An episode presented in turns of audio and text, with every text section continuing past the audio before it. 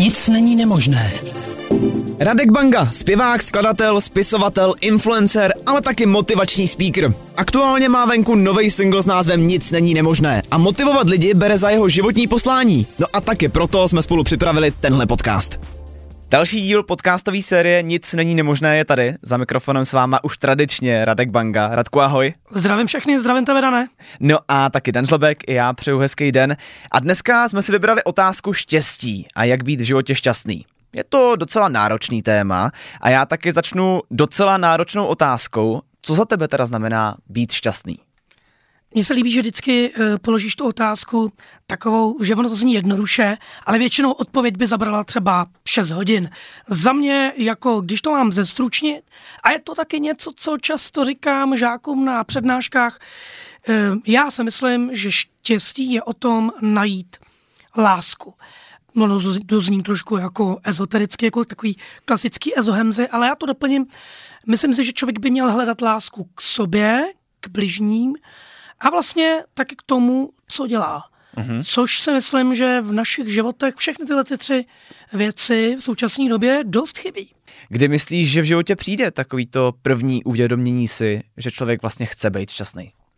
No, uh, to je právě uh, ta věc, která podle mě začíná už na základní škole. Vlastně to začíná už jako u dítěte, jo, u malého, kdy my si vytvoříme takový jako dost milný přesvědčení, ale my za to nemůžeme. To je, to je tou dobou, to je tou společností, že my si řekneme, OK, tak prostě potřebujeme mít prostě třeba mrtě peněz, mm-hmm. aby jsme byli šťastní, potřebujeme mít co nejvyšší vzdělání a začneme si vytvářet takový ty eh, jako, jakoby cíle, jo, který na první dobrou z něj jako hezky, jo, každý ti to schválí, jasně, buď inženýr, jasně, vydělí co nejvíc peněz, jasně, najdi si prostě co nejlepšího, nejhezčího partnera, no ale nakonec eh, to dopadá tak.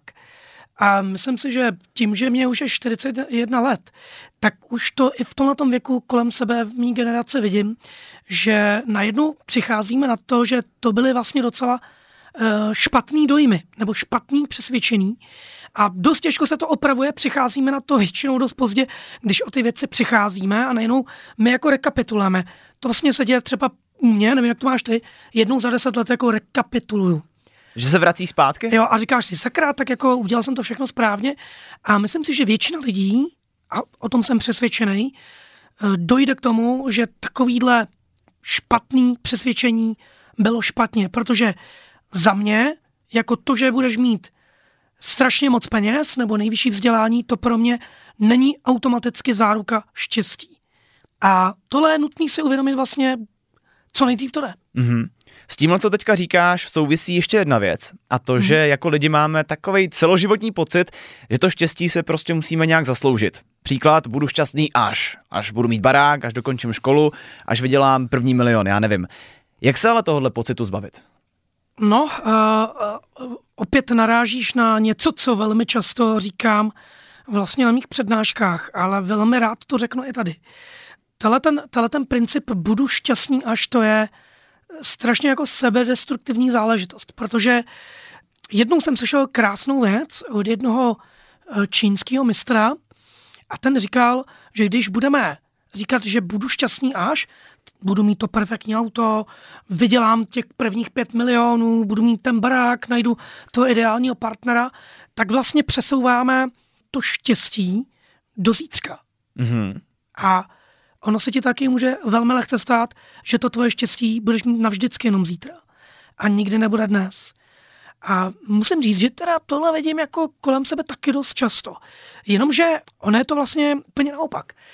Podle mě štěstí jako takový je vlastně tak trochu rozhodnutí. Jo? A je to vlastně naopak, že já nejprve musím začít být šťastný, aby se potom mohly dít ty úžasné věci a není to naopak. Čili za mě já bych chtěl jako hledat, nebo chci každý den hledat to štěstí tady a teď.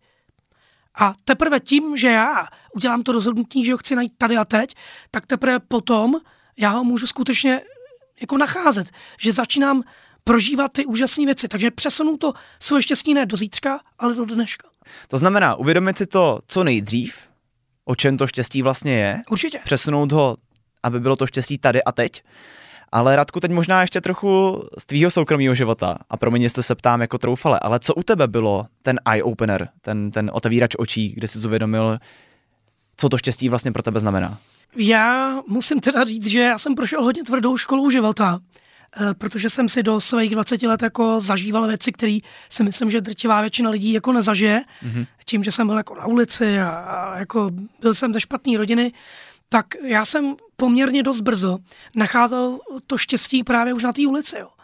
Že třeba uh, pamatuju si, když uh, spíš po těch kámoších a teď najednou ti třeba někdo dá jako teplý jídlo, Vem si, že dneska je pro tebe běžný, že si dáš teplý jídlo. Mm-hmm. Ale já jsem najednou z ničeho nic prostě neměl to jídlo, neměl jsem ho pravidelně.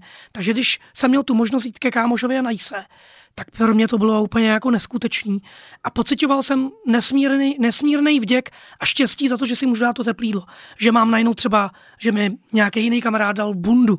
Jo. Mm-hmm. Takže najednou, a to je ono, že ten život mě díky té krizi vlastně naučil to štěstí vnímat okamžitě. A myslím si, že tady narážíme i na jednu důležitou věc, a to je vděk. Jo. Mm-hmm. Myslím si, že vděk a štěstí to jsou dvě věci, které spolu neuvěřitelně souvisí. Nevím, jak to, jako, jak to vidíš ty, ale podle mě jo. Samozřejmě, že jo. No a s tím vlastně souvisí moje další otázka na tebe. Hm. A to, jak se na tu cestu za tím štěstím teda vlastně vydat. A rozhodně začít tím vděkem. Protože já ti co řeknu, mě, mě strašně prudí, když třeba někam přijdeš, ne? A teď se jako sedneš mezi ty kámoše a teď sedíte u toho stolu a teď začne někdo jako se stěžovat na ten svůj život. Jo. Aha.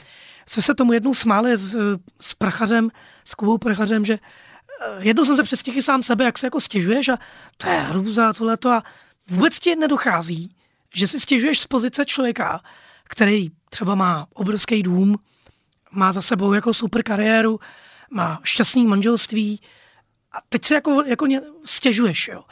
A často lidi si hrozně stěžují a vůbec nejsou schopní vidět jako tu realitu, co se děje jako někde jinde.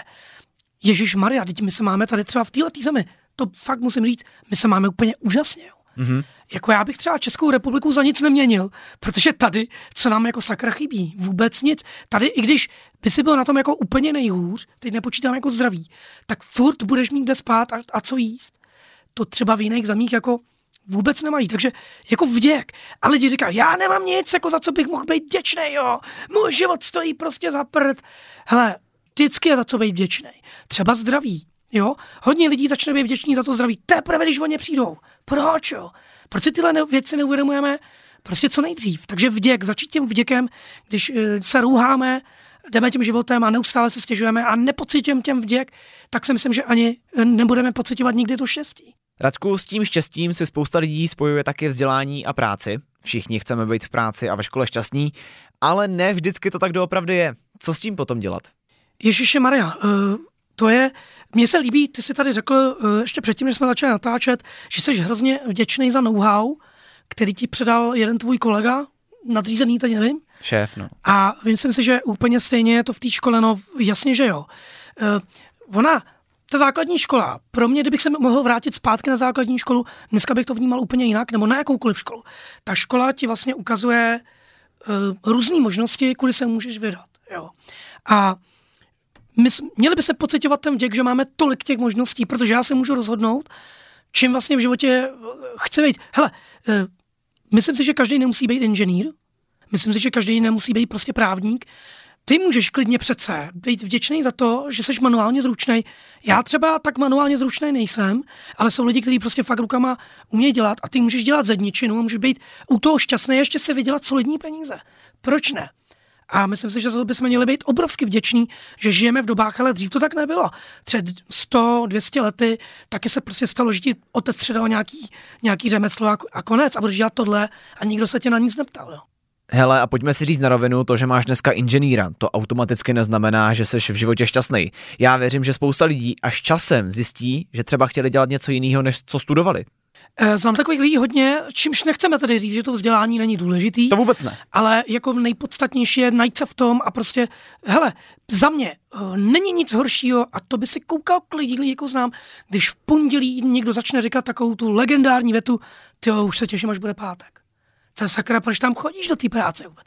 Teď ty strávíš 20% svýho času jako v práci, kterou nenávidíš a znám fakt dost lidí, co takhle funguje. Hmm. Pro mě tohle je noční můra a horor.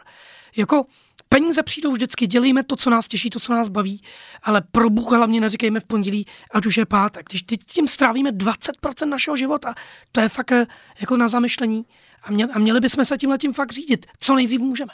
To číslo, co jsi teďka řekl, je docela děsivý, ale zase se tím dostáváme k tomu, co se říkal na začátku, a to, že si prostě člověk musí v životě ujasnit, jestli dělá to, co ho baví a to, co miluje. Uh, na, co, na což podle mě často nepřijdeš na té základce. Mm-hmm. Jo? No, tam si myslím, že nevím jak ty, ale já na základní škole jediný, no, co mě zajímalo doopravdy, byly holky. Byl jsem prostě puberták, zajímal mě hip-hop a jako určitě jsem neměl jako jasno v tom, uh, co je prostě náplň mého života, ale myslím si, že člověk by to do 25 by na to přijít měl. A úžasně to, že je to doba, že ty třeba se klidně můžeš udělat střední školu, ale můžeš nastoupit na úplně jinou vysokou, nebo si udělat to vzdělání, kdykoliv, kdykoliv se ho dodělat úplně v jiný oblasti a není to problém. Mm-hmm. Uh, obrovský, obrovský možnosti dneska. No. Radku, na závěr mám možná ještě dost individuální otázku, ale jak se může stát, že člověk o ten pocit štěstí přijde? A co by měl v takovém případě třeba dělat? No, uh, dvě takové věci určitě v životě. Uh, jedna, a ta si myslím, že je pro nás všechny je strašlivá. Kort v době jako uh, sociálních sítí a to je, když se začneme srovnávat. Hele, a ti můžu říct, že jsem teď uh, nedávno slyšel úžasný, úžasný jako mini příběh, Aha. který se mi strašně líbí a chci ho tady říct, protože ten mě teda dost otevřel oči a myslím si, že může otevřít oči kde komu, kde komu prostě. Já tomu říkám příběh tyčinky. Okay. A viděl jsem to od jednoho Japonce, který učí svého malého syna, malého kluka právě k tomu, aby měl takovou jako lepší duševní hygienu, aby rozuměl víc životu. A on mu dá tomu klukovi tyčinku a říká, hele, tady jsem ti koupil tyčinku, jo. A říká, to je ta, kterou si chtěl tady půl roku. Řekni mi, jsi šťastný. A on říká, jo, to já jsem strašně šťastný, to je super ta tyčinka, tu jsem si tak hrozně dlouho přál. Jsi opravdu šťastný, jo, ty prostě tímhle já budu žít celý den. A teď on mu říká, no, a teď já vezmu tyhle ty dvě tyčinky, ty samý a dám je tvým bráchovi, dám mu dvě. A teď bylo vidět na tom kluku, jak je úplně zaražený, smutný a on říká, no co, jak se cítíš teď? A on říká, no necítím se moc dobře. A proč? No proč by měl ten brácha dostávat dvě, jako to není přece spravedlivý, já jsem hrozně naštvaný, jo. No a teď to po naučení, to je úplně geni- to je, to je hrozně totálně geniální. On říká, vidíš to? Když jsem ti dal tu tyčinku jednu, tak si pocitoval nesmírnou radost. A teď, kdy to štěstí, ten pocit štěstí zmizel? Ve chvíli, kdy si viděl, že někdo jiný má dvě. A říká, do té doby jsi byl šťastný. Ty nezlob se na mě, to je úplně, to je super. Prostě přesně, ve chvíli, kdy otevřu Instagram a začnu koukat na to, co mají ty ostatní, je, on má, on je vyšší, nebo má větší svaly, nebo má větší barák, nebo má lepší dovolenou, nebo do té doby ty věci, kdyby jsme se nesrovnávali s těma ostatníma, tak jsme hrozně šťastní a vděční za to, co máme. Ale teprve, když vidíme ty dvě tyčinky u někoho jiného, pocit štěstí končí. Nikdy jsem srovnávání nechápal takhle do hloubky, jako díky tomuhle příběhu. Úžasný. Skvělý příklad, moc krát za něj díky. No a zároveň možná ještě lehce natýzujeme taky na další díl, kde se budeme bavit o překážkách, což co si budem, i to s tím štěstím vlastně souvisí, nebo na cestě za štěstím se může těch překážek několik objevit a jak se s nima vyrovnat. Tak na to se podíváme příště. Rozhodně. A překážky e, nejsou jednoduchý, samozřejmě můžou přijít opravdu drsné překážky, ale to všechno probereme příště. Tolik dnešní téma štěstí v podcastu Nic není nemožné. Radku, já ti moc děkuju. Já zase tobě. no a těšíme se příště. Těšíme se, mějte se. Falkensteiner Hotels and Residences. To jsou prémiové hotely v oblíbených destinacích Chorvatska, Itálie, Rakouska i Jižního Tyrolska. Každý host je pro nás jedinečný. Postaráme se o zábavu vašich dětí a vy si v klidu vychutnáte váš oblíbený drink. Falkensteiner. Dovolená, po které toužíte. Více na falkensteiner.com